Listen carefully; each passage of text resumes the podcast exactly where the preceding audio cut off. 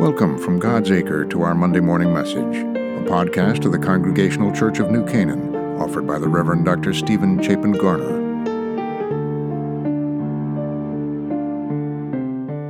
So, as we continue looking at the stories of Jesus and the table, Jesus and uh, his engagement around meals and food in his teaching and in his living, we turn to the ninth chapter of the Gospel of Matthew, in the story where um, a tax collector, Matthew, in the town of Capernaum, the town that Jesus made his hometown, is called away from his tax booth by Jesus and then invites Jesus over to dinner.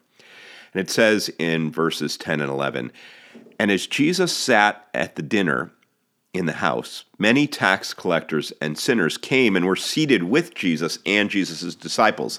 Now, when the Pharisees saw this, they said to Jesus' disciples, Why does your teacher eat with tax collectors and sinners?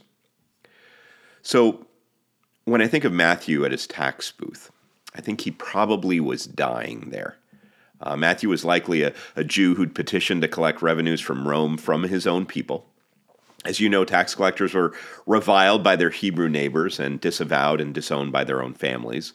In an age when people struggled to get by on just a bare subsistence existence, I think it's actually understandable why someone would choose to work with Rome to make a stable living for themselves and their families. I think that's something that we would understand and maybe even appreciate. Though, uh, in first century um, Israel, uh, the social and religious costs would have been incredibly steep in the small seaside town of Capernaum, in which Jesus made his home, Matthew would have been known and probably maligned as a traitor to his own people.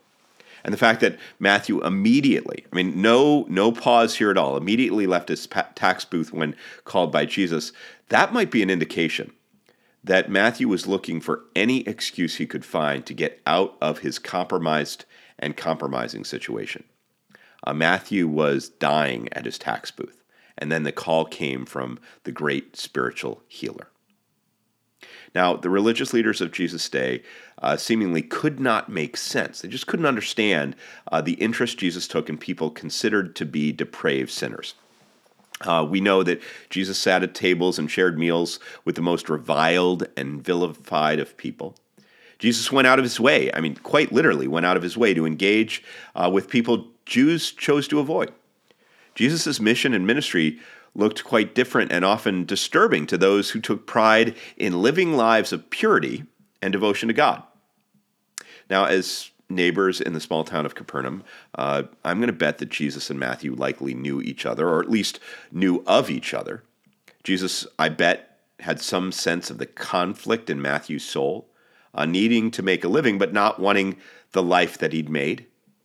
Uh, Jesus called Matthew to himself, called, called Matthew right to himself. And, and Matthew then invited Jesus to dinner.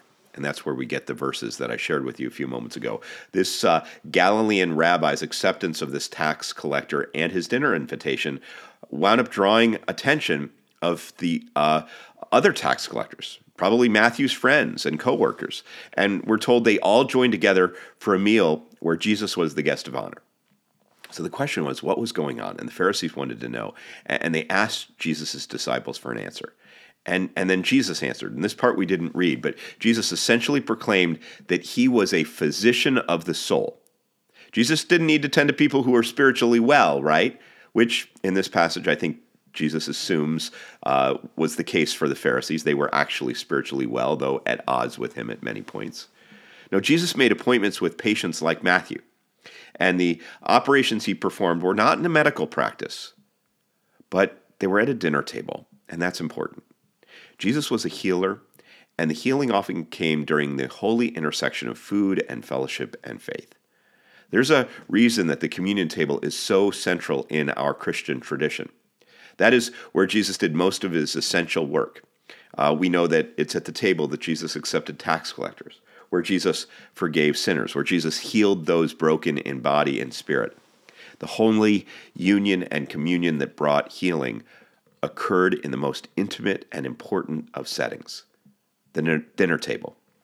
During the breaking of the bread and the sharing of stories and lives, in the renewal and celebration that can happen when tax booths are left behind and tables are open to those who hunger and thirst for something more, for someone more. So, the question I want you to think about today or throughout the week is, is just consider a time. Think of a time when you were invited to someone's house for a meal.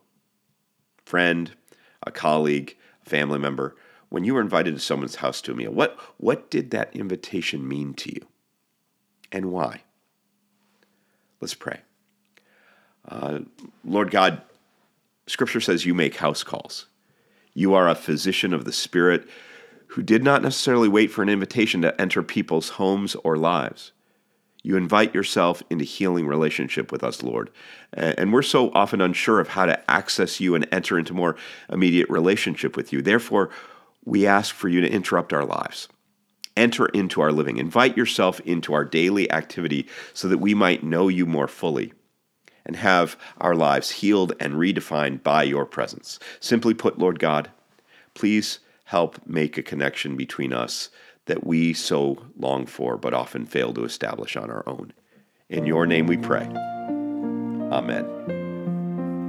To learn more about the Congregational Church of New Canaan and to connect with the messages and the ministries of our church, visit us at www.godsacre.org. God bless you, and have a wonderful week.